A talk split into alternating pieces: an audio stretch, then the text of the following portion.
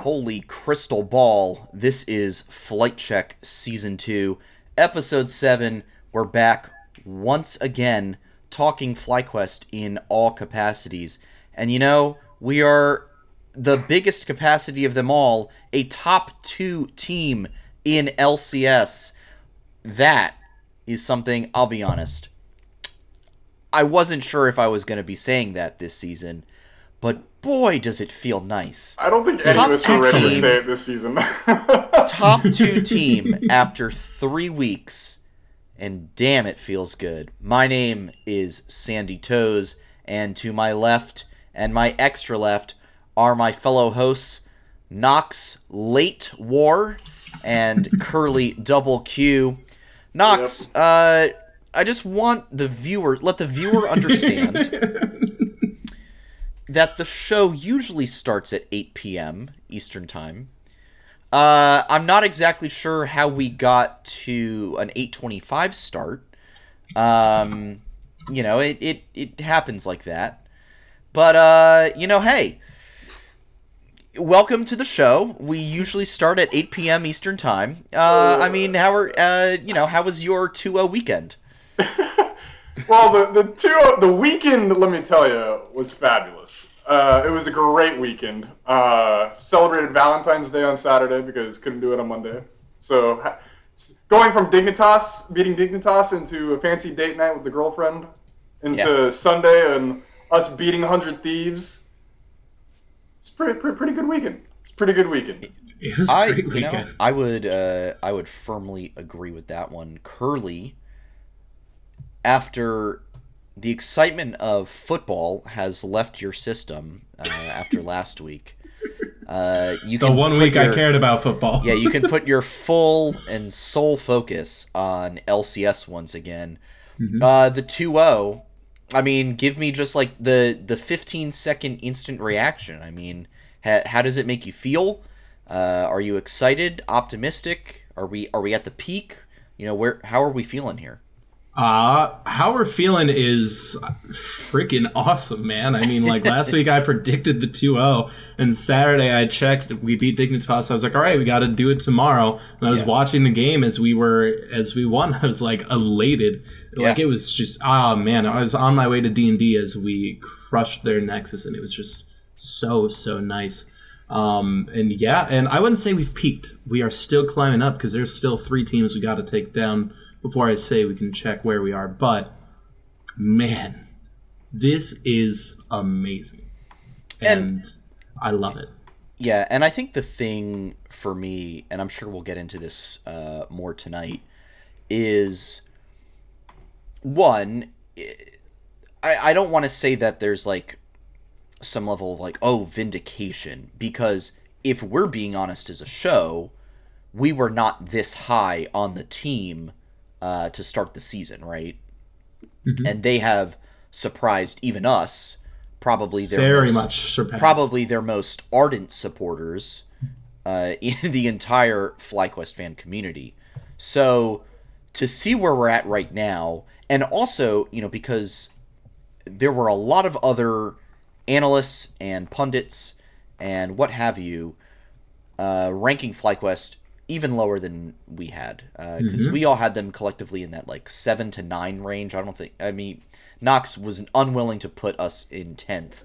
Um, I'm glad I was not willing to put us in. I'm I'm also That'd glad. be a little awkward, but Uh, I mean, don't get me wrong, it is still awkward. Like we're Yeah. out, okay. Even if you wanna, if you wanna count the tiebreaker and how technically we're down 0-1 to like TL, and we're not Yeah. ignoring that we're technically tied for first, we're like we're second, right? That is Right. the direct inverse of what I thought we would be. So Yeah. by all means, So- y'all can shame me, and I will happily take it. well, I mean, for my part, it's it feels really good to have when people doubt you and your ability, and then you watch your team succeed. It feels so much better. Like Team Liquid is expected to just win, right? Like they're Yeah. expected to just stomp through. that's what they're created to do. if they do anything less than that, it's a failure for them, right? And this team, you know, we had Nick on the show, right? And he was like, you know, the big goal is, you know, got to make playoffs. right now The we're big on goal is a making a good- bye for playoffs. yeah, right now, I mean, the goal seems to be even higher. Uh, You know, Mhm. the ceiling seems to be even higher than we previously thought it was. So that feels really good to just kind of take down some of the naysayers, if you will, uh, the people who, you know, only really look at teams on paper and say, oh, well, these teams just simply have the better players. It's not about who has the best hands. Um, and clearly, there's something special about this team already that is able to just take these dubs and you know just keep succeeding. And look at that, we're five and one, tied with Team Liquid for first place in the LCS, and Super Week is upon us. So let's get into the Week Three recap, starting out with the Dignitas match that happened Saturday uh, or should I say Dignitas, because once again, Dignitas uh, as an organization loses the game at Baron. I don't know about loses the game, but definitely a turning moment um, in that match. And this game for me was it was certainly interesting because we got to see us, you know, go even further away from how we opened up the season with the Smite tops, uh, and now we put Kumo on the Irelia. Um, and so, like, immediately we're just looking at a very different setup than what we had, you know, previously been running and gotten wins with. So, putting a lot of trust in uh, Kumo on Irelia. We run Senna Tahm Kench in the bot lane. Toucouille gets the prized Corki, uh, and then Josedeodo. I loved his um, interview, by the way, after the game, where he was like, "I knew they were going to ban out junglers. I thought they were going to ban Lee Sin on you know, uh, uh, Blue One Two Three, and they did not.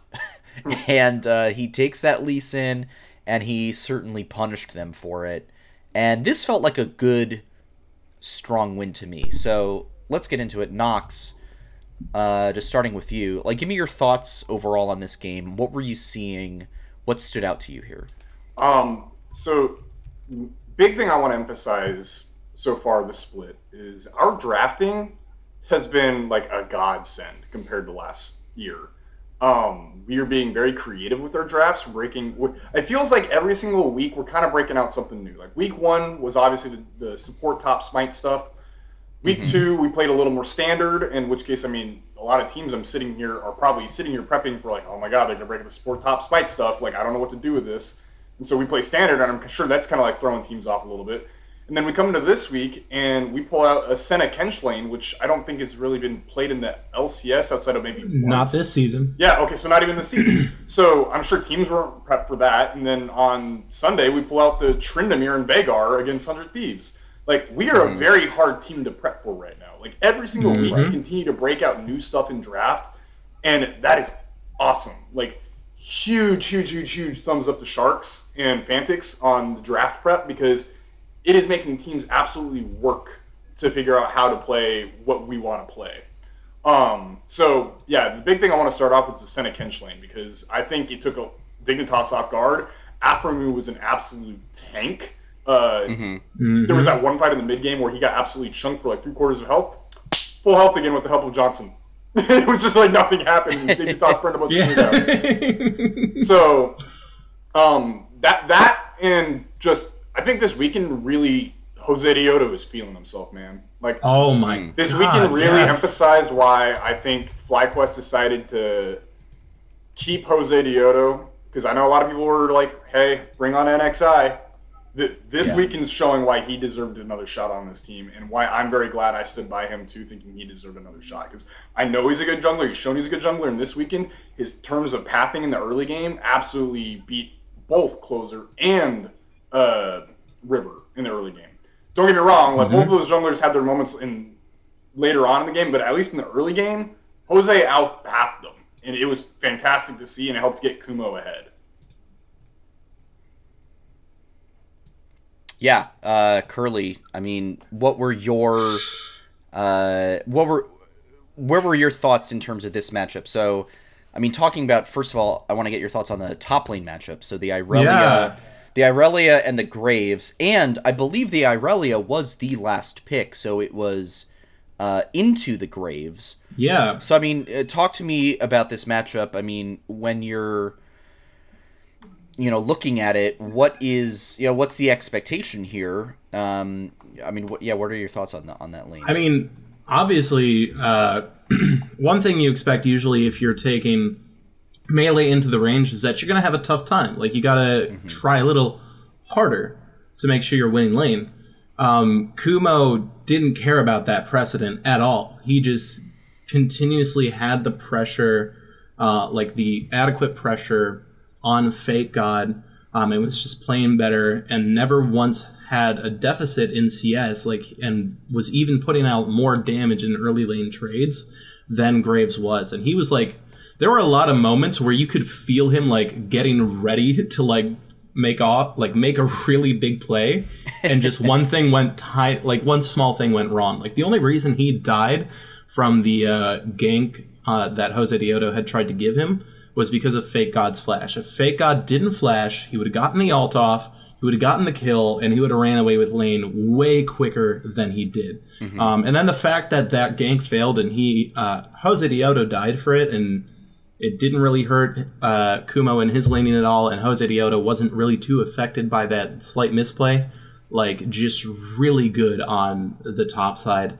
Um, then another thing is like talking about Toucouille in the mid lane, like just you know doing the thing he always does, Yeah. applying a good amount of pressure to blue. Um, like it wasn't as quick as it always was, but it still still was there, and so this just this had me feeling very good about our top side of the map. Um, and then you know, just we knew bot lane was going to be on lock. Nothing against Neo and Biofrost. It's just Aphromoo and Johnsun, the way they've been vibing all season. So I, I'd argue. I mean, aside from the fact that we're already in top, like tied for first, you cannot call them anything less than a top three bot lane on a bad day, in my opinion. yeah, so I just- actually want to talk about this this bot lane of Senna TK. We've not seen a ton of that in the LCS, really. Um, I actually, unless my memory is cheating me here, I don't know if we've seen the Senna Tom Kane Tahm Kench lane like this uh, all season long so far. Mm-hmm. Knox, I don't know if you remember if any other teams have played it or if another league has played it, maybe. But Okay, so it's I'm, not I'm as very confident another, at minimum, another league has played it, but I'm yeah. not sure if LCS has. I think we actually may be the first LCS team to do it. We are because I'm looking at the entire spring history, and the only other Senna was pulled out by Hundred Thieves, and that was with um, Set. Set support against Immortals. Okay, there was one other Senna, and that was Danny on it with uh, Ra- uh, Rel. And no, it wasn't against Immortals; it was against EG. Oh, okay. Okay. Yes. Yeah, so it's just very uh it's cool to me to see that we're willing to play bot lanes that are not super meta right now that we're willing to again go outside of the kind of the boundaries. I mean, we've seen I I mean, what do people play right now? It's Jinx, uh, Aphelios. Aphelios. Yeah, Aphelios. uh, if it's not banned. Jinx. Caitlyn if it's not banned. Aphelios. Yeah, Jinx. I, yeah, Jinx. I'm, I mean, I'm just Aphelios. looking. Jinx, Aphelios. I see a Maybe some Jhin here and there. a Varus game, uh, Ezreal here and there, but it's literally Jinx, Aphelios, maybe a Jhin.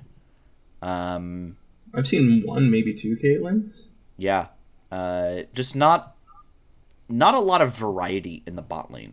Um, No. So nice to see us break this uh, combo out. We know that Senna Tahm Kench is a very powerful lane. Um, and I mean, there were a couple moments that really stood out to me. One was uh, when we got the uh, three kills uh, near, I think it was near drag around like the 16 to 18 minute mark. Um, big turning point there. For sure. That felt really good, and it was from that moment in the game that I felt like we were in control, and we and we maintained that control throughout. And that I think is my big point for this game, is we gained control, and mm-hmm. then we maintained it. There was no. I think there were a couple weird times where like we gave up a kill or a mm-hmm. pick, but nothing that was ever crippling. Nothing that was Well- ever like letting them back into the game, giving them a shot at you know, picking up, you know, gold or towers or whatever. Yeah. I mean, for me, I like felt we were in control a lot because uh, the takeaway I had from my VOD review today was we did have little slip ups here or there, but we were always able to get something out of it. Like I think um, it was the second Drake, we didn't, we weren't able to get it, so we decided to take two of their lives instead. You know, it's like all right, we lost the Drake, we'll just take a couple of your lives, we'll get some kills, we'll get some gold.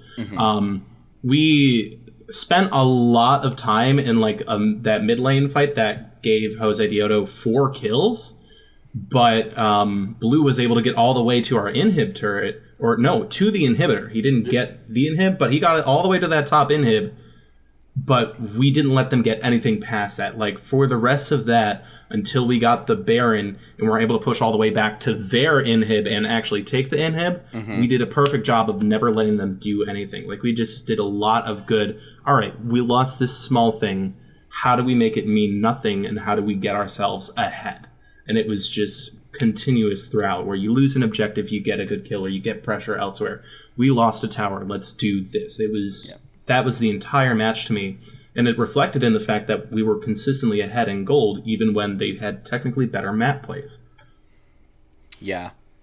Yeah, I think Uh, overall, I was gonna say we we become one of the better trading teams in the league right now. Like all, all six of our games have not outside of TSM because that was like the one and only stomp.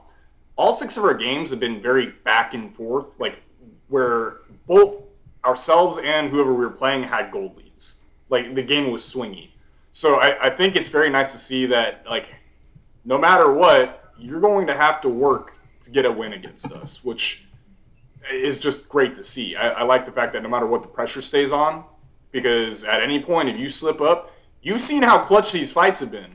There's lots and lots of Mhm. people out there who are currently saying, "Hey, uh, FlyQuest just got lucky. Like if they don't win some of these fights here or there, like they could easily be three and three right here." In which case, my response to them is, "Yeah, but the thing is, we've repeatedly shown that we're clutching fights. So I think uh, you're gonna have to do better than that if you were gonna want to take wins against us." Yeah. Mm-hmm. Yeah, another thing that I really liked was we continued to show priority on uh, first Drake. You know, stacking those up uh, early, quickly. Um, I think it's it's pretty clear to me, at least, that a lot of our game plans have revolved around going for soul point or forcing the other team um, to come in for a, uh soul uh, fight. And you know taking advantage of them feeling rushed and hurried and you know using those mistakes to take advantage. Um, one particular macro i don't know if i would call it macro but just like kind of a play that i want to call out is that uh, late game fight i'm pretty i'm like 99% sure this was the dignitas uh, game uh, I literally just watched both games back to back, so hopefully I'm, I'm not like mixing up the two. But um, we kind of started up Baron, and this was like late, like around the 30 to 35 minute mark, maybe 35. Started up Baron. Uh, they they you know come for it. We peel away, and we kind of go like up and around Baron, and it looks like we're Yeah. just it looks like we're just leaving, and Yep. they have no vision, and they're just Mhm. like, oh, we'll sneak Baron while they are resetting and doing their recall, and then out of nowhere, Josedeodo. out of nowhere, we come out of the dark, and you can just see the moment where Dig like has that like you know record scratch freeze frame. Yep, That's me. You're probably wondering how I got into this situation. It all started when I tried to sneak a Baron while I thought they were resetting. And then we just kind of wipe the floor and take Yeah. Baron from it, and basically that's game right there. Win there. the game. Yeah. I don't know who made that call. Whoever it was, I would love for them to take credit for it so that I can just like Just 8,000. I, I mean, praise I have to imagine them. part of it is Jose, right? Jose, because Yeah. Jose is the one that made the play. Like, there's no way Jose doesn't have some part of that call while he's making like, the "I roundabout around Baron, cuts River off and gets a perfect kick right into FlyQuest. Like, it's just beautifully played, right? So I have to imagine at least part of that credit has to go to Jose. Yeah, it was. uh Yeah, so I I was just really pleased with just that maneuver. Um, I don't think you. I I don't know if those kinds of things are appreciated enough when we see them in game. You know, usually we're like, oh, the laning, oh, the team fight, but just kind of like the head game that got played. Yeah. there, where it was like, Yeah. we know they don't have vision here. Let's take advantage of that. Use the fog of war to our advantage. Swoop back in. Take the game. You know, take the fight, take the game, and it was really, really cool to see. I loved that moment. Well, another thing I saw from this match too is just a lot of confidence and coordination from everyone. Mm-hmm.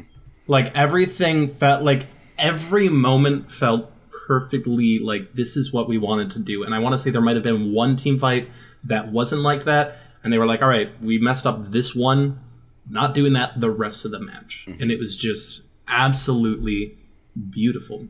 Um, and I'm thinking, I think it was the Dignitas match, yeah, because it was uh, when Toucouille was on Corki, where like we are so confident that he TPs way deep bot lane to cut them off, dies for it, and then we still get something out of it.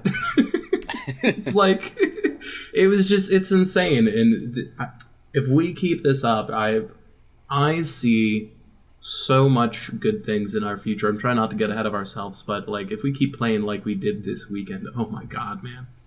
Oh my god. Yeah, yeah, it felt good. I mean, I, I'm going to unfortunately be the one to like exercise and encourage caution that we don't get like too ahead of ourselves. Absolutely. Um, you know, we've still got the Super Week coming up. Uh, strength of schedule is still not really on our side. Um, We, we but- really did get the low ranked teams out of the way early on. So Yes, which, to be fair, it's good that we beat them all, and it's a good sign because it's like, okay, these are the teams that we should be beating. And I don't like it when folks try to use that as like, oh, FlyQuest, you know, their wins aren't worth anything. They just beat up on all the bad teams. Hundred Thieves lost to Immortals. Uh, so, you know, like, you can lose to the bad teams, but you should be beating them, right? Um, and so to con- for our only loss to be the to be to the other team that we are tied for first with very good sign. after six games, very good sign. And not to I, I keep saying this line, not to get ahead of ourselves, but for week four, two of the three teams that we're playing don't look good. Um, and so I I think signs are uh, signs are positive. All right, uh, that is the Dignitas game. Any other final notes on it before we move to the next uh, next match? Uh, who who got player of the game that game? Do you remember? It was Jose. Was Jose okay. Dioda, Yeah, okay, I, I yeah. definitely agree with that one then. Okay. Yeah, his Lee Sin was definitely on point, as the kids say. All right, moving on to week three recap.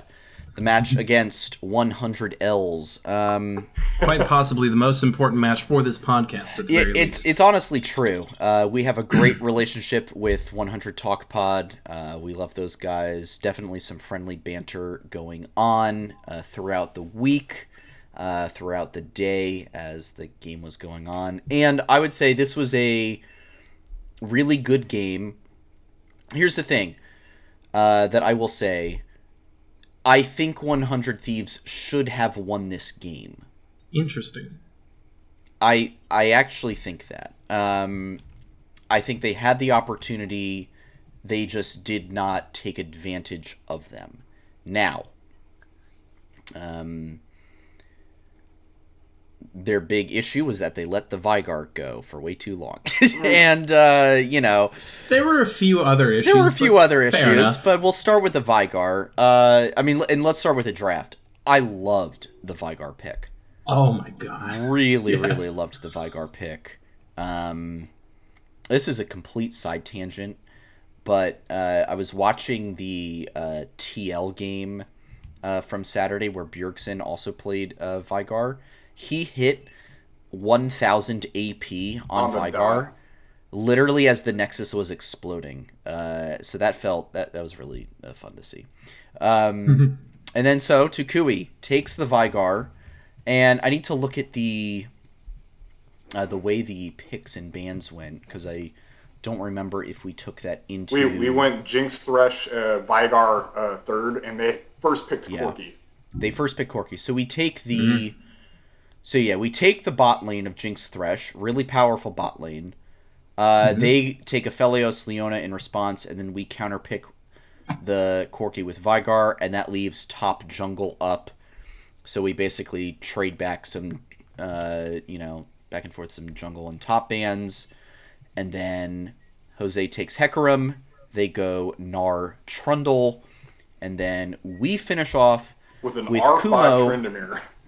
R5 Tryndamere, and I believe this was the first time we've seen Kumo play this on stage this season. It is. It is. Um, and I want to make a note clear, and this was something that uh, the dive talked about last week, which is that playing a champ for the first time on stage does not mean you are first timing that champ. 99% of the time. So, Unless you're Fudge. Ku- unless you're Fudge and you're first and you're literally first timing Soraka. Um, but I guarantee you, Kumo has played this in scrims. Uh, you know, almost certainly has probably played this in solo queue. So he's not first timing this champ.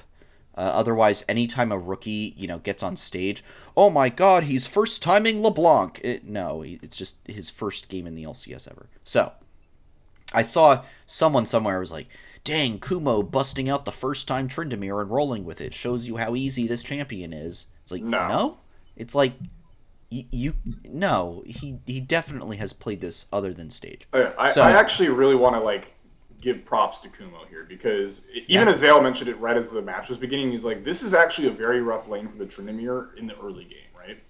And what was great for us as the observers was we actually followed that top lane for probably Mm-hmm. a good solid six out of the first eight minutes. Like there was a lot of time spent. it was the camera on the it top. was the Kumo show, baby. In which case, he actually was shutting down the Gnar when it's not a good matchup for the Tryndamere. Like, he was blowing flash on Ssumday. He was drawing pressure from uh, closer up top, burned his flash too, Mhm. resulted in his flash, resulted in another gank uh, from closer coming up. And, I mean, it was just like they couldn't get anything out of it. It was just Summers were being burnt, but there was no pressure being put on. And it just allowed eventually for Jose to come top and punish Ssumday. It was just, there was so much pressure topside. And, I, I I really want to emphasize like to a lot of people right now, including myself, because I have been a huge proponent of the idea that Kumo is just our weak side player. He's going to be the one that's kind of put off to the side.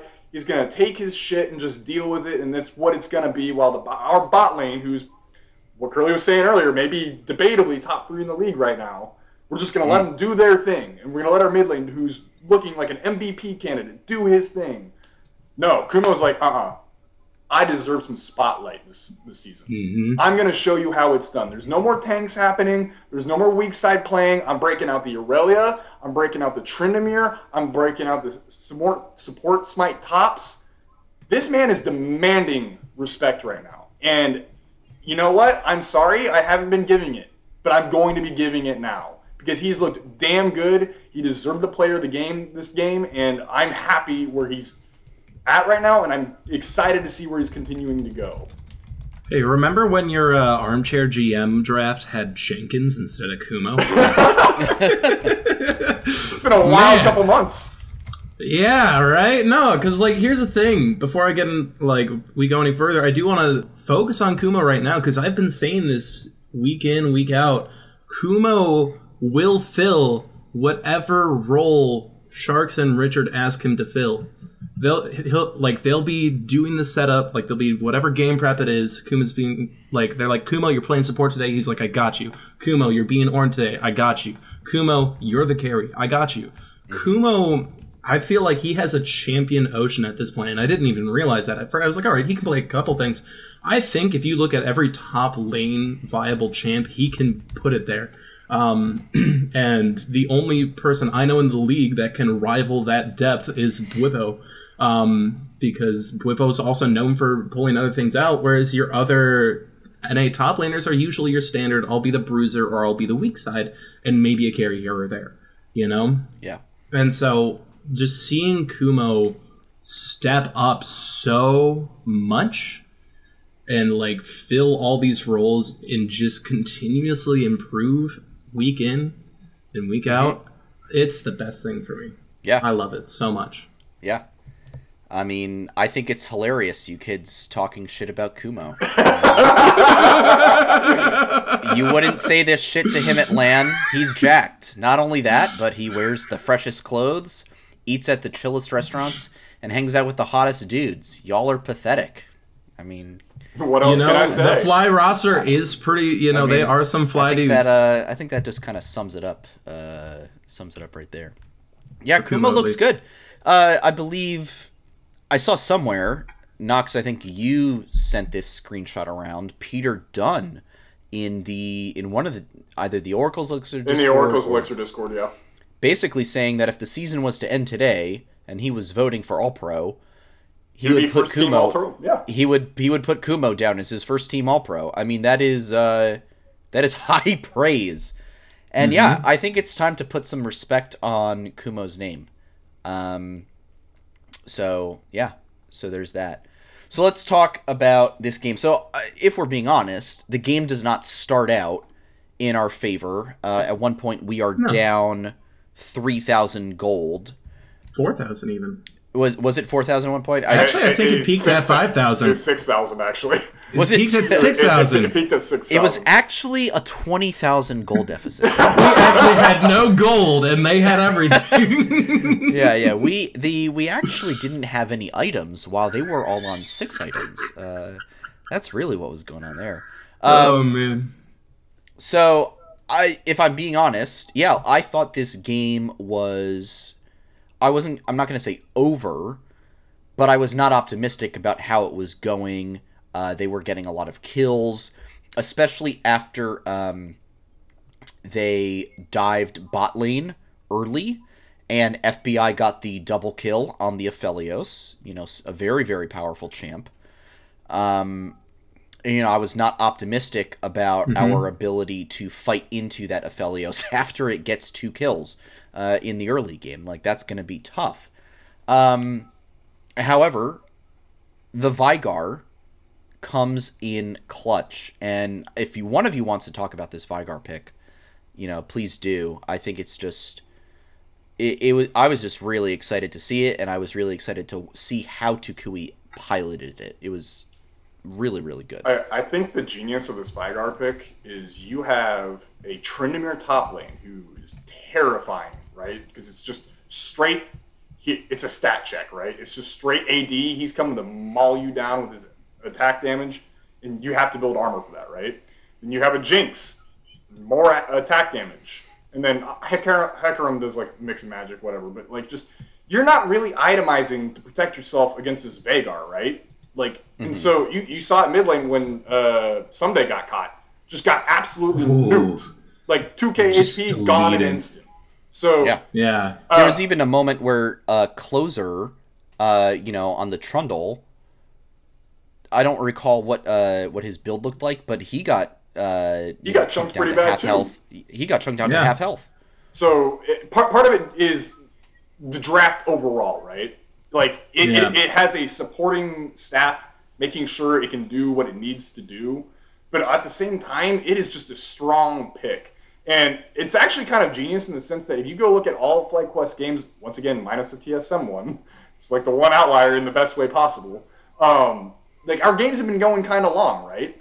Uh, and it's because we want to make sure we close out cleanly and make sure that we do everything correctly. And in some cases, it makes sure we have time to claw it back. And so this Veigar pick is great in that sense because it is probably one of the best scalers in the game, especially for AP damage. And so just everything about this Veigar pick is just it's chef's kiss, beautiful. Like I cannot get I cannot give enough credit to Sharks for using it himself after seeing Bjergsen doing it the day before. Yeah, and I'm sure it was more than just, you know, oh, Bjergsen ran this, we can run it too. Oh, I'm sure we've been practicing it, but like seeing yeah. Bjergsen run it and successfully on stage gives us even more confidence. Like, yeah, if he can do it, like, you can absolutely do it too. Yeah, Veigar is not really a champ. When I think of like Bjergsen champs, Veigar does not come to mind, if I'm being no, honest. So at all. Yeah, very cool. Uh, very cool to see that. Um, couple moments that I want to talk about. I think we have to talk about the game-ending fight and Toucouille's hands. I mean, uh, there's no other way to say it. His hands in that game was just absolutely incredible. Yeah. Um, I, I, was, I was gonna say though really quick because like that's the end of the end of the game, right? Yeah, sure, sure, we, sure. We, we, we should hold that off for a minute. okay, minute. yeah, yeah, right? yeah, absolutely. It's a lot to talk about there. Yeah, I mean, Um, yeah, bring up your points, please. I, I was gonna say because I've seen lots and lots of debate, and I want to hear both of y'all's thoughts. But how much of an effect do you guys think objective bounties had on this game in our favor? Very little, very very little, and I'll get to it in a minute because I feel like I want to let Sandy go first so I can refute him. no, I- You're gonna have I to was- huh? Okay, I all, I all I was gonna say about it was maybe to some extent, but really not as much as I think other folks are saying. Um, Mhm. I think they certainly helped. You know, Yeah, like on, on the scale of bit. like like did they hurt? No, absolutely not. It it definitely helped to get some objective bounties. The only so we only got two objective bounties. Yeah. And I want to say the most beneficial one would be when Johnsun was solo pushing top turret and got that for himself. That might have given him the extra gold he needed to get a part of an, a build, you know? So that one maybe was worth it for Johnsun individually. But then the other objective bounty I recall us getting, I believe, um, Was it Drake? was it the Drake? It was a Drake. Yeah, it was Yeah. Drake. And so that's split amongst a lot of people. Yeah. And so you're not getting a lot of gold off of that. And that's it. That is the only objective bounties we got the whole time.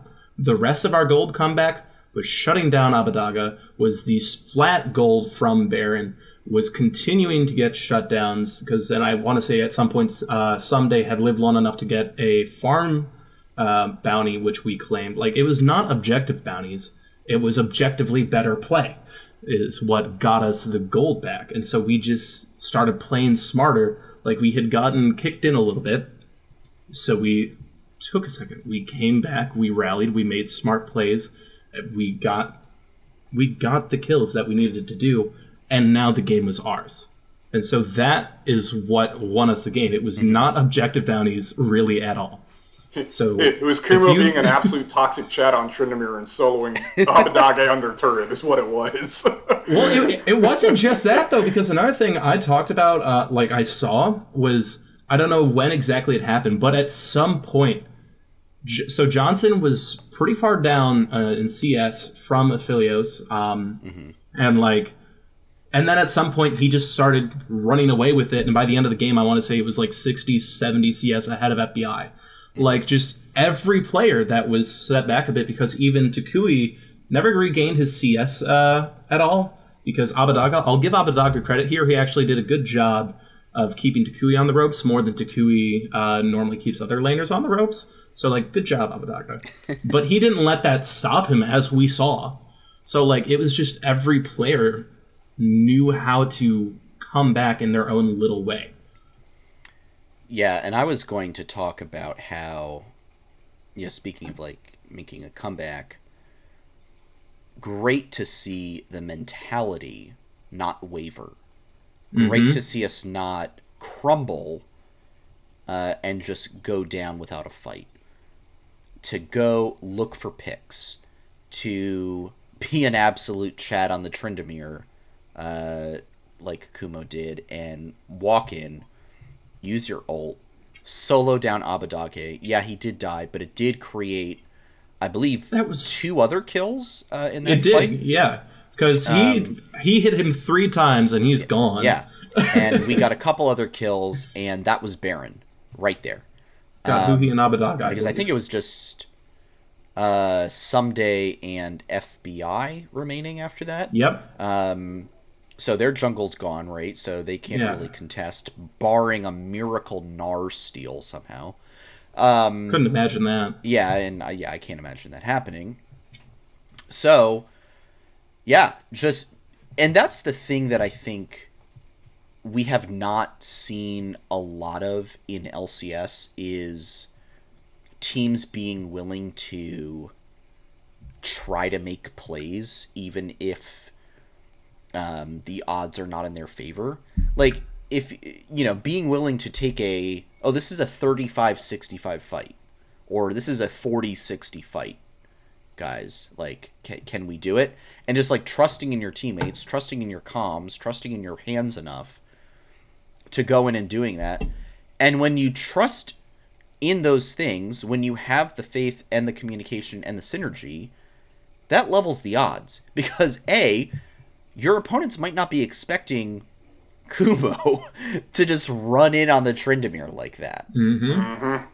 and that kind of thing like when you're surprised right it takes you a little bit longer to react appropriately Absolutely. um and i think that's really what it did is it's like oh wow we were not expecting flyquest you know to like play 100 thieves here oh wow we weren't expecting flyquest to actually put up a fight we were expecting them to just kind of roll over mutter something about the trees and then say have a nice day we'll see you later yeah, look out for Mother Nature, bro. yeah, yeah, yeah. Oh, watch out! Don't tread on us. You know, like or whatever you want to say. So great to see the mentality be strong, looking for the picks, looking for the comeback moments, and you know, just going for it. Um, So know- another thing. yeah, go ahead.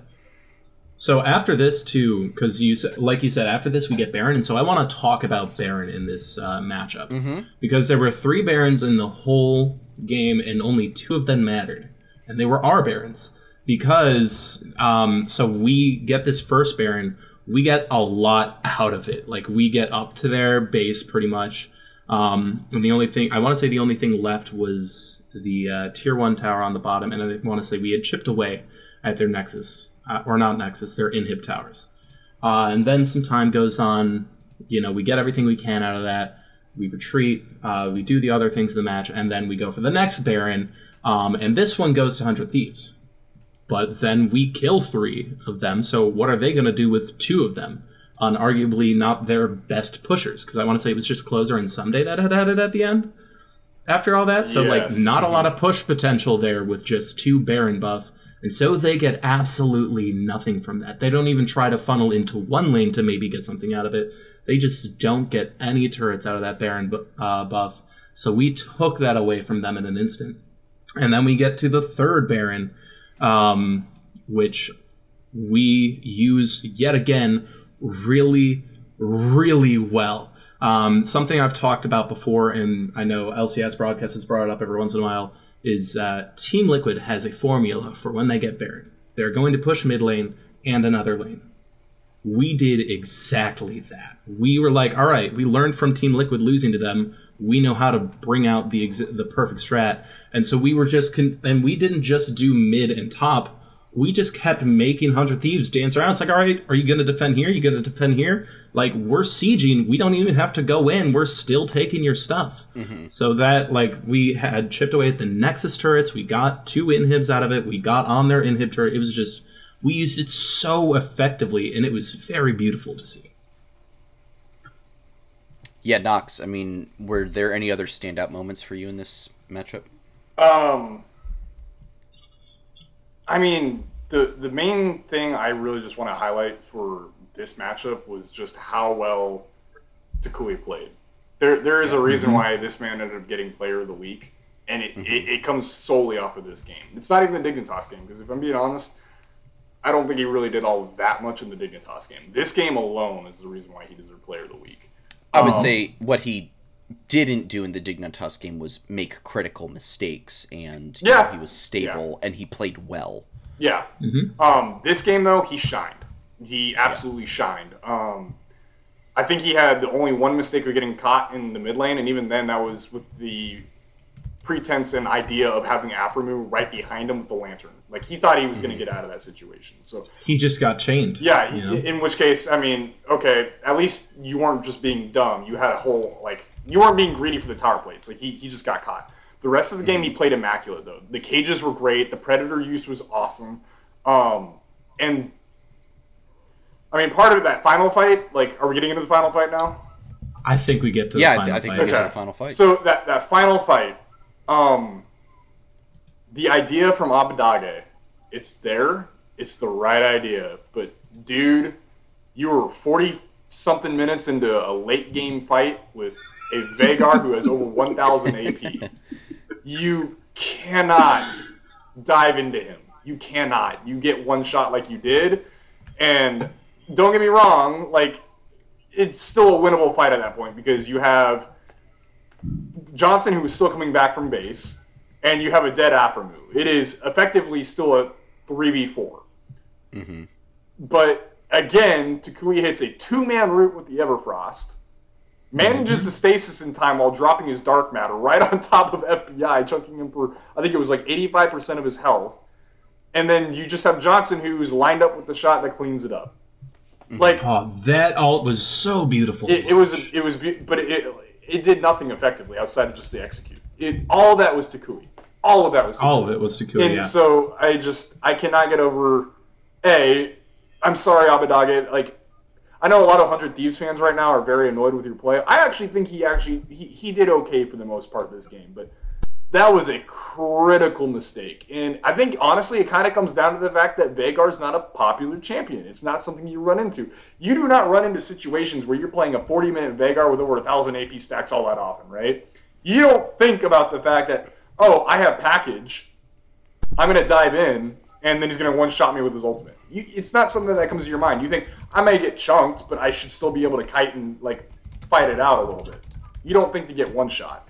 So I I'm going to give Abbedagge a lot of leeway on this, but he did make a mistake there, and Toucouille punished literally about like 100% as much as he could have, and it's Yeah. just beautiful.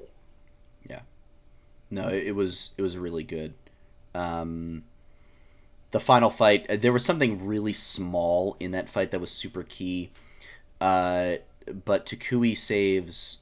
I still am like trying to remember what the new items are called. I think it's An- the Anathema's Everfrost. Chain? Everfrost, yeah. However, the Everfrost, and uh, he ends up rooting uh, two Two. people right in front of him, Yeah. and that gives him just enough space to get out. But just the ability to react in such a perfect sequencing uh, was so cool to see. Um, and I loved the Veigar. Hey, you know what? If uh, if he's got that in his back pocket, then I am okay with us letting other teams blind pick Corki on B one more often. uh, Yeah. you know, if we can bust out the Veigar to uh, Well, speaking of the Corki, like also another finesse moment is having the reaction time to unload your entire kit as Corki's packaging right past you. Like that had to be in an instant. You have this much time as he's just zooming Yeah. to have him in your range. You know?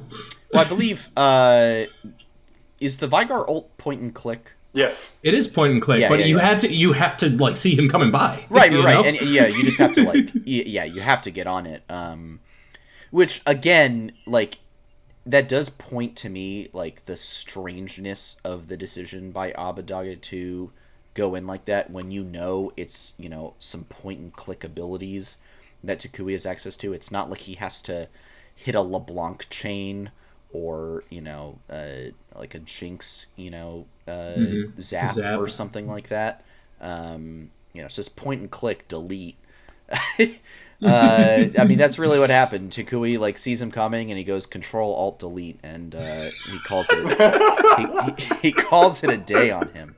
So, uh, you know, at the end of the day, it's a dub. Uh, you know, maybe not the cleanest dub um, than that we've had all season, but it was definitely um, a dub. Here's another discussion point about the Hundred Thieves game, though.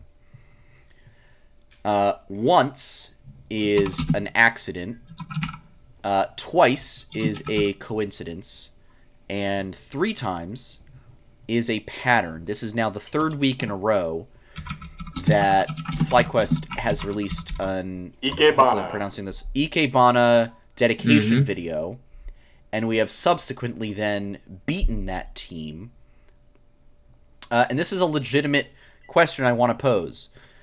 Uh, the Ikebana curse.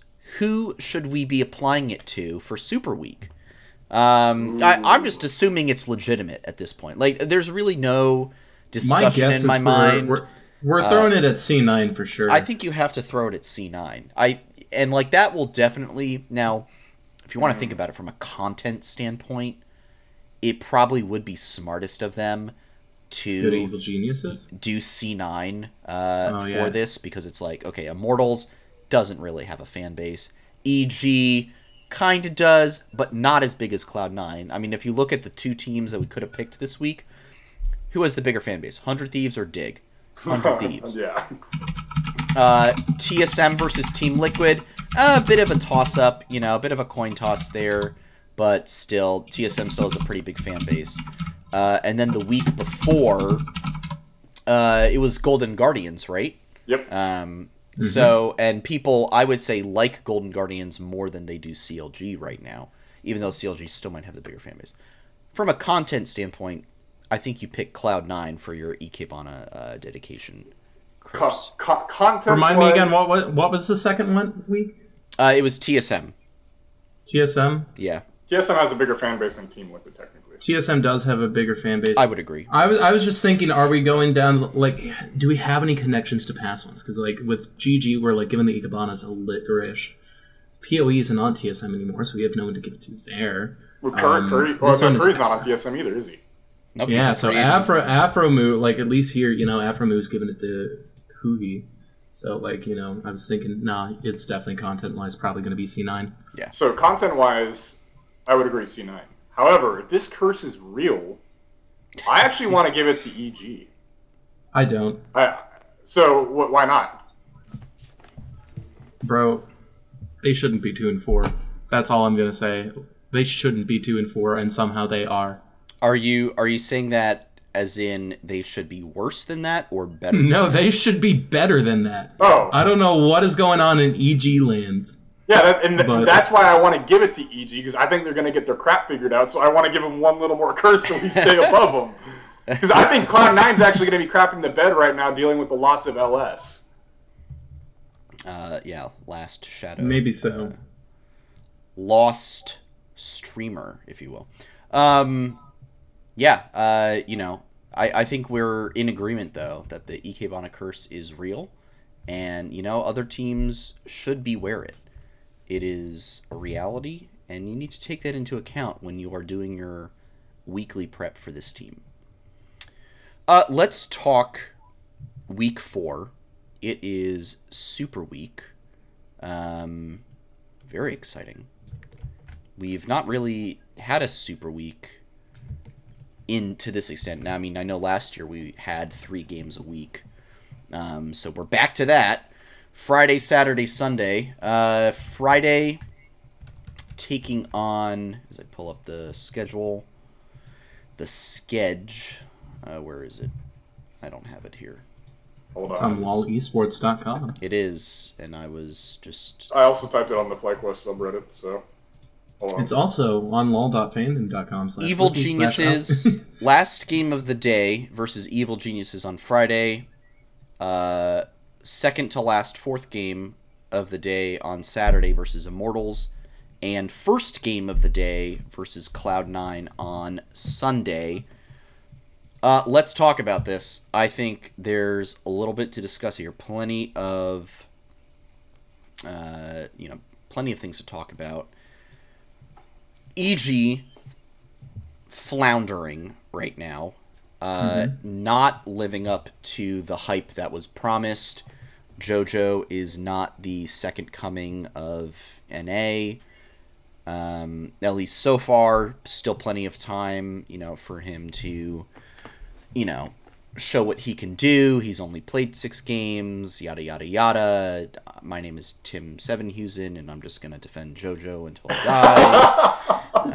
um, look, I love Tim, I, I really do, but like, I, Travis was making fun of him uh, on Hotline League last week, or uh, you know, like they'll lose and Tim will like run to Twitter to be like, "This isn't JoJo's best," you know, like he is yet to show what he can do, and it's like, yeah, I, I agree, but like. We you're, you're kind of being a helicopter parent right now, we, Tim. we we know. We know Tim. We're, we're, we're aware. Like whatever. Um all right eg i have an apology to make first of all in that my predictions last week uh i went i said 02 and i was wrong. Uh, i was very wrong in fact. It was quite the opposite. So the real question is should i just go ahead and predict 03 for the week and you know just reverse psychology the boys into a 3-0 weekend. I No, mean- give it your genuine thought. no i i think um i'm optimistic about this. I think eg seems to be in a bit of a rough place.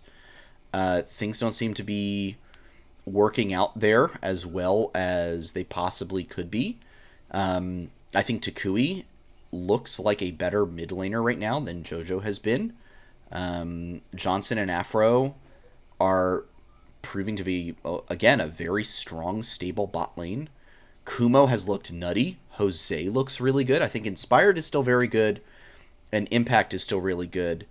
Um, but I feel like it's the mid to bot side of the map for us that we actually might have the advantage on um, right now. Uh, and so right now, I'm I'm calling it for us uh, over EG. I'm I'm putting down FlyQuest for myself. Um, but you know, certainly willing to hear some arguments in both directions. so, I mean, I'll go, go ahead, Curly. I'm just gonna say this right now. The only thing I might be slightly worried about would be impact, and uh, after this weekend with Kumo's performance, I'm not worried about that. And I might be hyphy. I might be huffing hopium after the high of what we're doing right now. But like, I'm gonna say an EG win because I'm not afraid to say that Toucouille is 100% better than Jojopyun. Like he just is.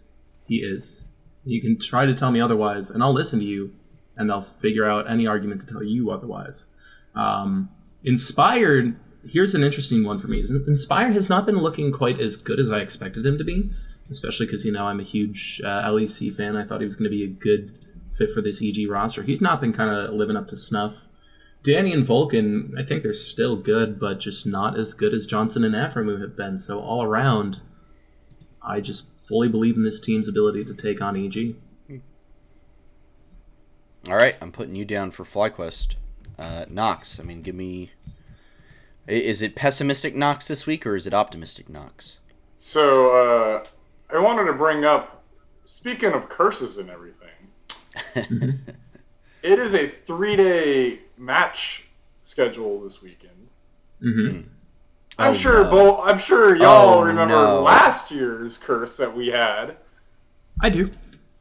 Is there a world where we go back to the one-two curse? Absolutely not.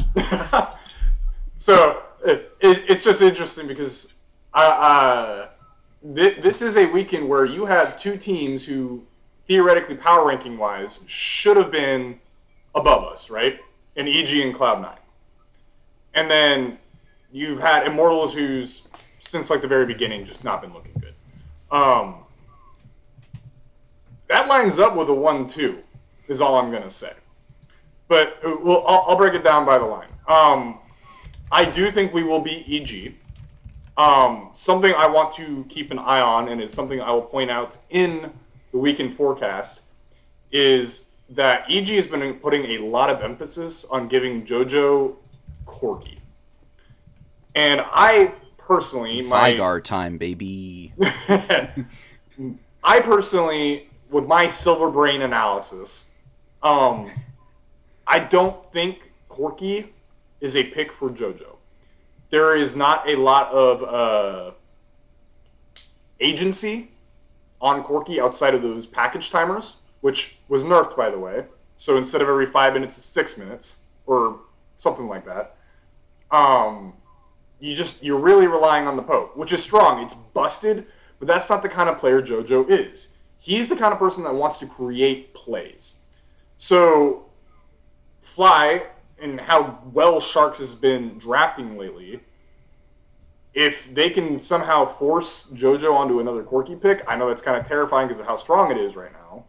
Mhm. I'm not all that worried because JoJo's been showing that he really can't do much on the pick.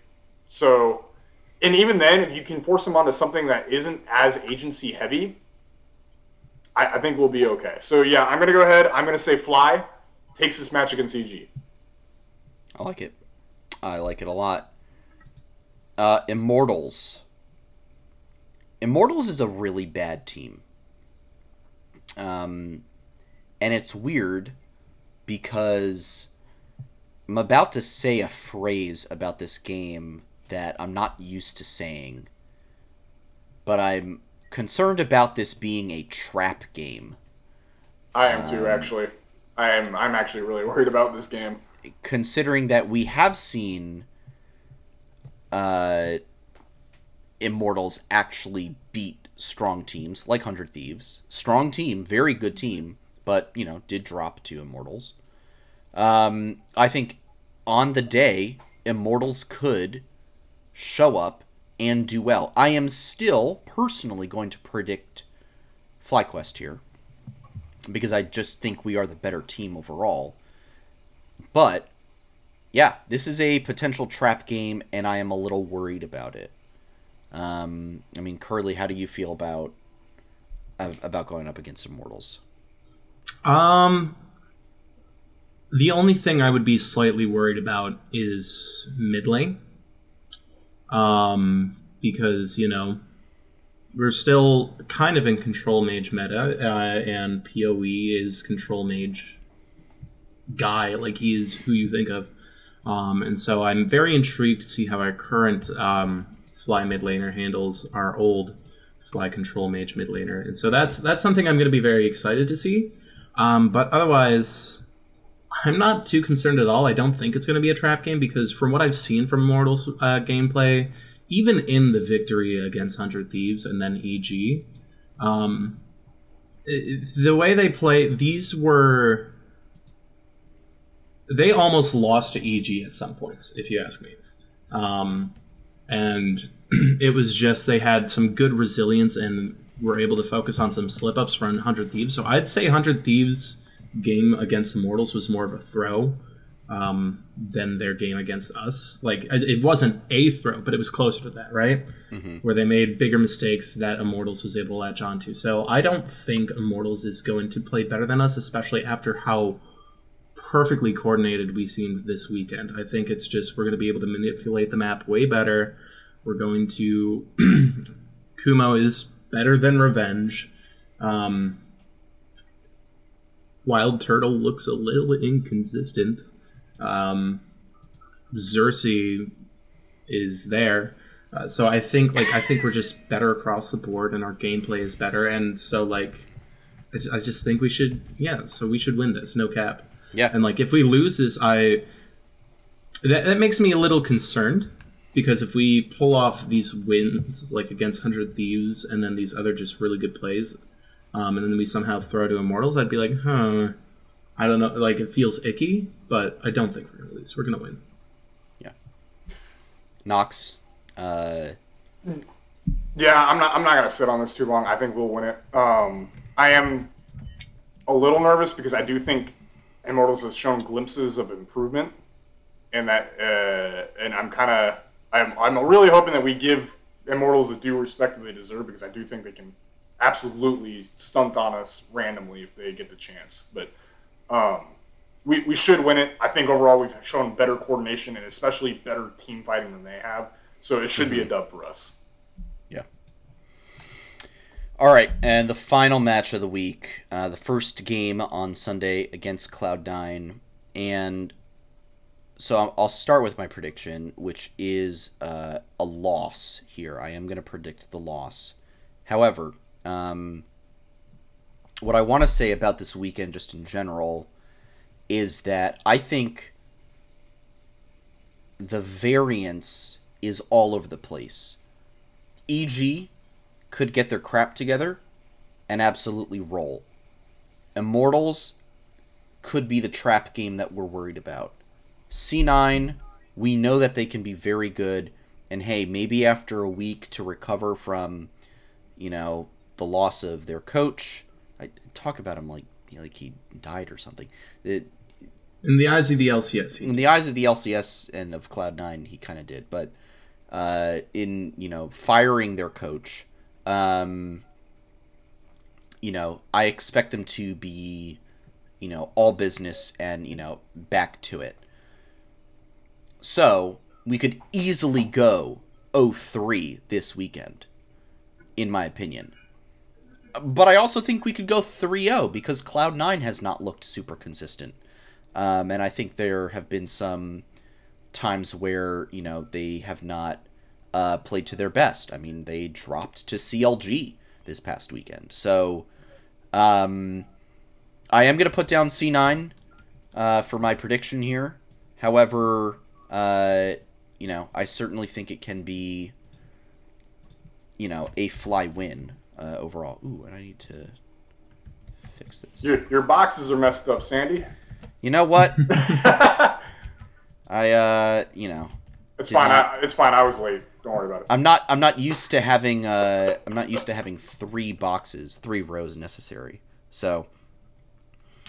Uh, I, I, you know, I, uh, we don't usually uh, call out stuff in the chat, but I do want to shout out what Arsky just uh, wrote. This week is 3-0 to 03, no middle ground. I mean, yeah, I agree. It, it could be... I think it could really go any way. I think we could beat any of these teams, and I think we could lose to any of these teams. But I am calling the 2-1 uh, week. So, uh, Knox, let's let's start with you for the Cloud9 game, because I think this one I think is the toughest to predict out of them all. Yeah, uh, I'm actually going to side with you on this one, Sandy. I think it'll be a Cloud9 win. Um, in all the interviews that I've seen so far, especially coming from Fudge, it seems that there's already been turmoil around the whole LS situation. Uh, there was just like LS was doing a lot of work, but apparently it's not whatever the reason was. It was not the direction Cloud9 wanted to go, right? Which so I think the staff and the players at Cloud9 are still good enough to have proper strategy prep and proper gameplay. But I think a lot of it was the turmoil and the and I'm I want to emphasize this the distractions that were happening in that environment leading up to this past weekend. Um, obviously, now with LS gone, I, I think the distractions are done and taken care of. I think Cloud9 will have a different look, which actually is kind of scary for us because it may make them a little harder to prep for instead of having like the past three weeks of like, hey, here's how LS is doing things. Maybe we can think of a strategy that way. Now we have to kind of go back to the how's Max Waldo going to want to play. So um, I actually think it may be slightly harder for us to prep for him this week, and I think it's kind of going to go back to Cloud9 being Cloud9 and just being solid players and not having any turmoil distract them from practice time or going on stage or whatever it may be. Mm-hmm. I, I do want to uh, quickly uh, note here. Um, I don't know if any of you saw uh, C9 Summit's tweet uh, over the weekend, uh, where it was just a, literally a video of him walking down the hallway in the LCS studio, but and he just writes, "On my way to beat the shit out of TSM." And then someone replied and added fudge and was like, "Did you write this tweet for Summit?" And then Summit replies and just goes, "I wrote it myself." I just, you know, I just greatly appreciate that. Uh, you know, there's the uh, there's the tweet in the chat if you wanna if you wanna go read that. So look, yeah, I think C nine um, is going to be back to business and uh, doing their thing. I think the demise of the Church of LS has been greatly exaggerated. I think they can absolutely still do the things and the strategies that he has been proclaiming. They're just not going to really do it with him there, which is going to be weird. Not going to get into what happened there. We don't know. Absolutely Mhm. no idea. Uh, Curly, give us your Fly C9 thoughts. Um, you guys have your extinguishers? Ah, hold on, hold on. You know what? We we gotta just start having them prepped for you, Curly. I might be being a little hyphy here. A little. A little hyphy here. I might be huffing the hopium off of the like this awesome, beautiful weekend, but I think I was not a believer in the church. I was a sacrilegious person to begin with. However, I believe that the church helped C9 way more than people realize. Especially because when you bring the Church of LS into the role swap of Fudge, now, granted, Fudge, all what showed last season, he can learn, he can improve over a season. However, I feel like you take all these components and you take out LS, it's gonna hurt things. And granted, Saturday they lost to CLG partially because it was probably a very sudden, or like they were dealing with all that behind the scenes stuff, so they weren't able to fully prep. Um, however, and then it can even translate to Sunday, where a lot of people will say that TSM threw the game more than C9 won the game. TSM should have won that. So they, yeah, so they they didn't like their win against TSM, not illegitimate, but not very legitimate. And I just while we I was waiting for my turn, did a little bit of a stat comparison, and in every role, statistically, our players are doing better aside from support where it's hard to gauge statistically like on oracle's elixir because um, with like just with the vision and all that stuff, it's like weird stats. But for the kill share, the kill participation, everything, our individual players are doing better than C9 to begin with, right?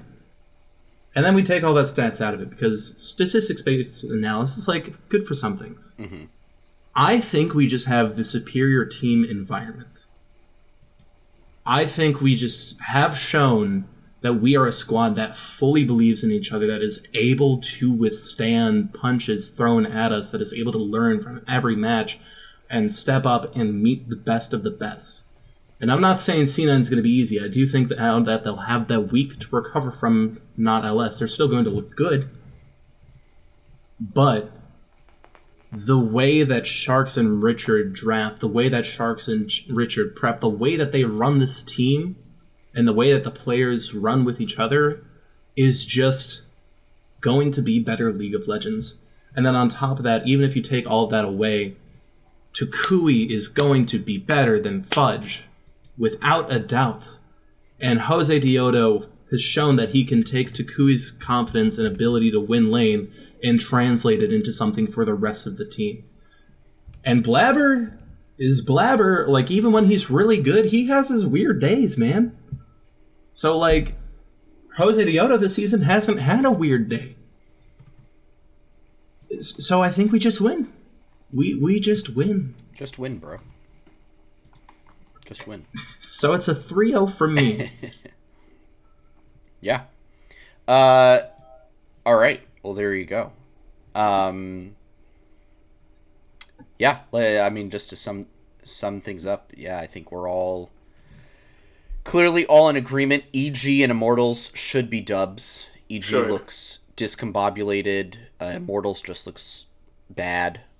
Um, a little bit of disagreement on Cloud9 versus Fly, but hey, uh, what is this show without some light disagreement over whether we're going to win the split or finish in 10th, you know? Um, At least Curly has faith.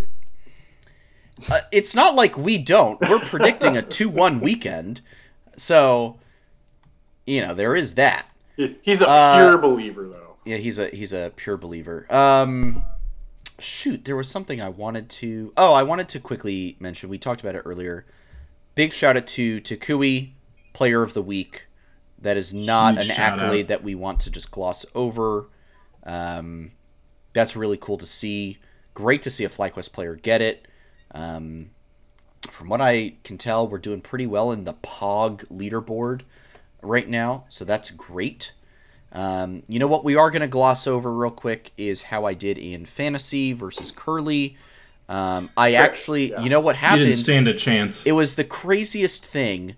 Uh, I logged into the Sleeper app today, Mhm. and it was just like, "Oh, you're gonna get a, you know, nothing happened. Uh, it, the Mm. records are being erased, and uh, you Hold know, on, mine didn't say that. Let me. I, I got it As soon as Knox gets my PayPal, uh, you know, uh, the records should be changed to accurately reflect uh, who won that matchup. Um, you know, I actually So- completely forgot that I can do that. yeah. So my uh, my base points are the best in this week, regardless. So I, I think uh, I think it's a fair win on my. Well, I believe you had um, the you had both Jose and Toucouille as the highest. Uh, um, Base stat earners, yes. yeah, base stat earners. But the worst part was that I had uh, the highest top lane and support earners in Kumo and uh, Huhi. So that Mhm. was, um, you know, Here's the thing: who he like, like you and I both got uh, our respective picks for the uh, Hundred Thieves bot lane in our because I have FBI and you have Huhi. They did good even in loss, so like they're still good players, and it was still good to have them on your team. It's just yeah. I have a better overall team. Dang it! I was trying to make a copy pasta real quick. I was trying to do the, you know, hello Knox War. Sandy Toes here. Check PayPal. Thank you. Uh, in the chat real quick. Um, all right, great. Uh, that is the flight check fantasy recap real quick. Uh, moving on quickly, just to wrap up the show. The Academy update. They go one one and one one. Uh, Knox, I don't know how much of Academy you got to watch this week, but any any points there that you want to bring up? Uh, we played E. Oh, hold on, I know. Who did we play? Who did we play? Sorry, one one sec, one sec. Uh, You're our academy guy. Come on. So I remember the games. I don't remember who we played though. I'm sorry. Uh, because a, a lot of the reason why I'm not remembering is because we kind of had the exact same issues and same good things as we have in the past weeks. Okay, we played EGA and Immortals. That's right. Okay. In which case, both games were kind of the same thing for us. Uh, we had a great early game game one against EG, and then game two came around, and we were winning the early game yet again, and we did our classic one in the jungle and got Mhm. collapsed on, and then Kaori got three kills, and then promptly proceeded to roll the rest of the game, and it was a one-one. And then it uh, Immortals was a bit different in the sen- in the sense of the game that we lost. They they just kind of stomped us from the very beginning, but it was kind of the same thing for when we beat them the first game as well. Like we just kind of stomped them in the beginning. So um, more than anything, uh, I think we we just got to work on our consistency now. Like this team is actually way like we're ranked ninth in academy right now, but we are we're playing like we're trying to get into the top four. I think honestly, Yeah. we're we're really really good, and our ranking does not represent where we're at. I think for me, seeing the consistent improvement um, over the last few weeks gives me faith for when it comes to proving grounds that we are not going to fall to some amateur teams early on, you know, in the proving grounds plan. I I mean, this is assuming that we don't make some kind of miracle run and get top six um, in academy regular season. Uh, so barring that, I'm assuming you know, okay, we're probably going to be in this proving grounds plan. Knowing the quality of teams of amateur teams that will likely be in that plan, like it's not going to be hundred next, It's not going to be, you know, any of the other. It's not going to be Winthrop. It's not going to be any of the other top uh, amateur teams. Um, you know, I have full faith that we will pull through that and uh, make it into the regular proving grounds event. Um, which I don't know if I would have been able to say uh, after weeks one and two, but you know, after the last few weeks, I mean, I'll take one ones. You know, uh, I'll take some one ones. Um, I would prefer some two O's eventually, but um, yeah, I'll, I'll take some one ones. Curly, I don't know if you have any thoughts on on just how Academy is going.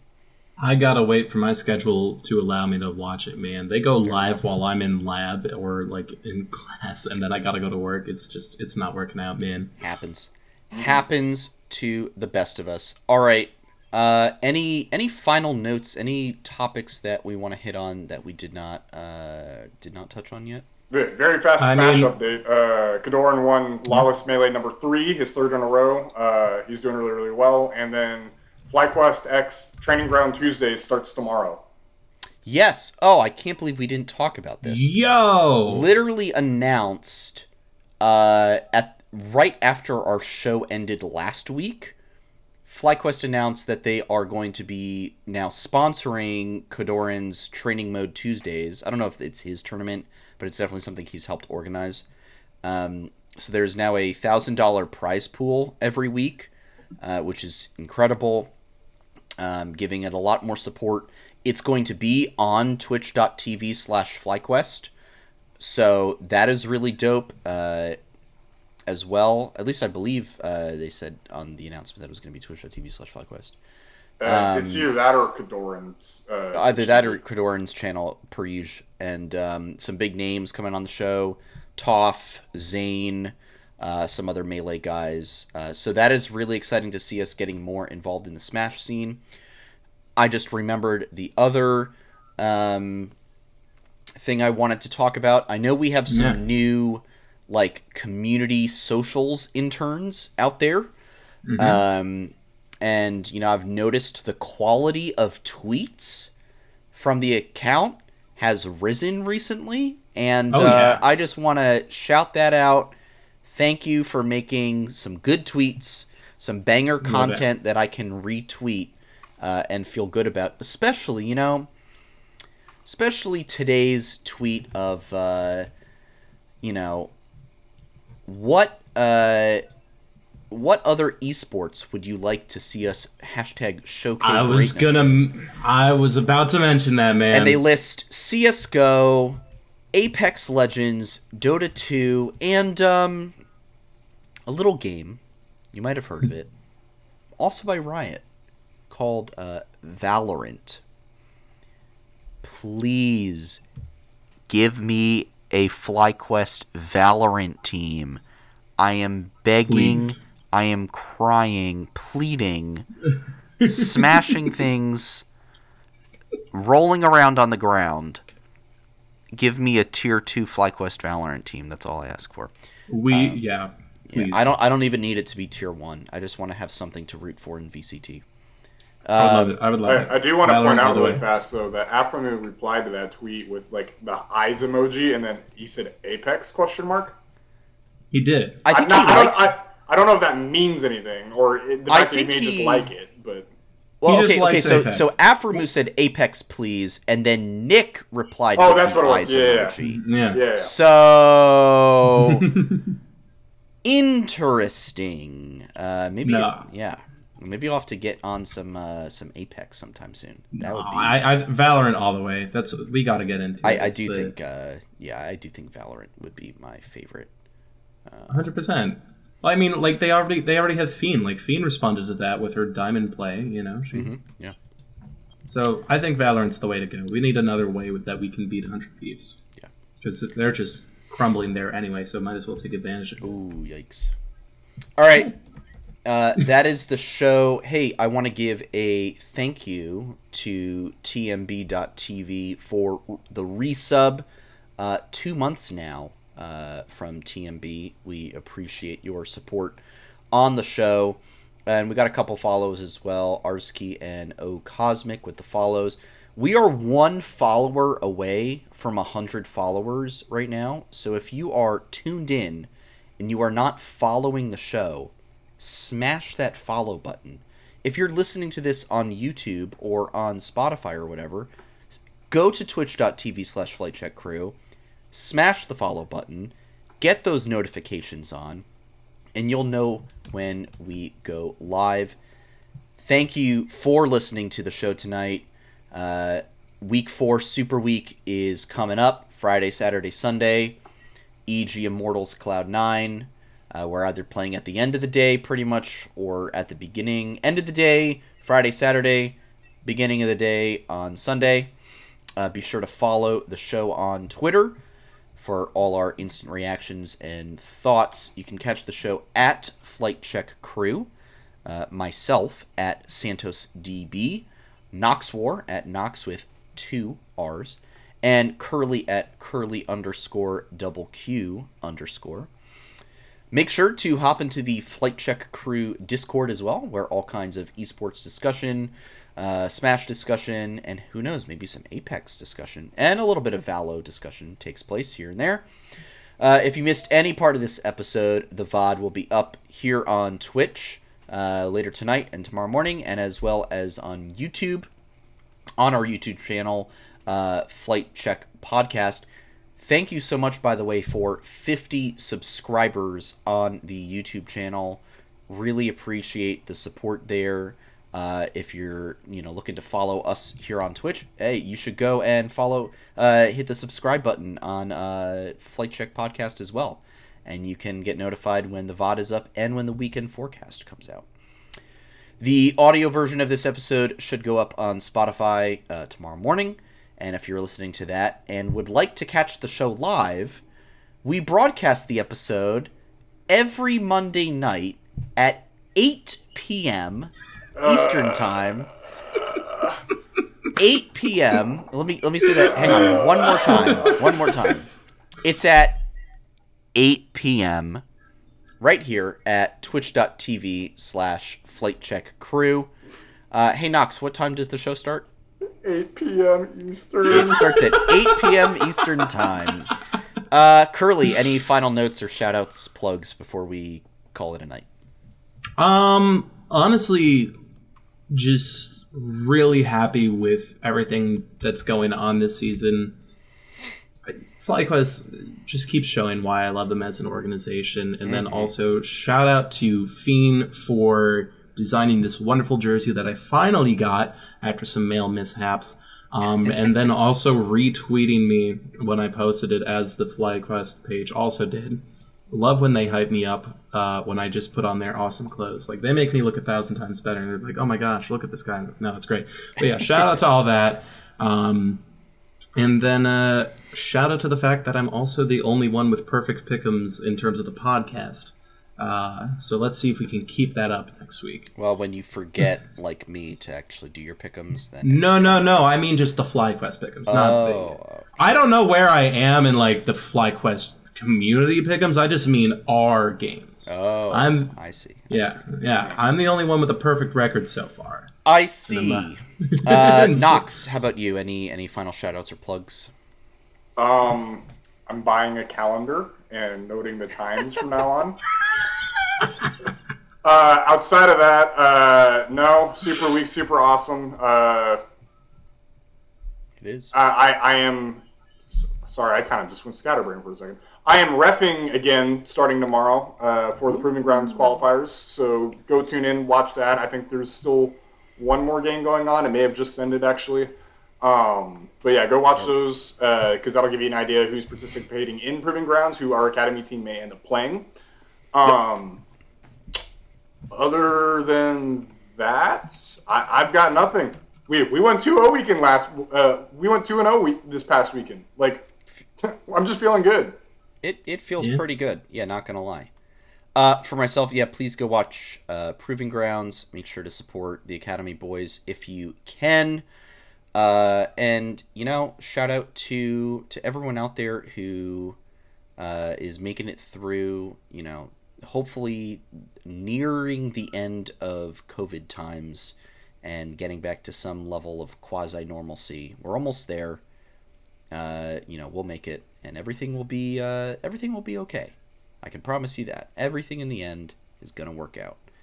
Uh, we will be back next week to discuss Super Week and celebrate a 3-0 weekend, obviously. So for now, stay safe out there. Don't forget to hit the head on the nail, and we will see you all very, very soon. Adios. Have a good one, guys. Peace, y'all.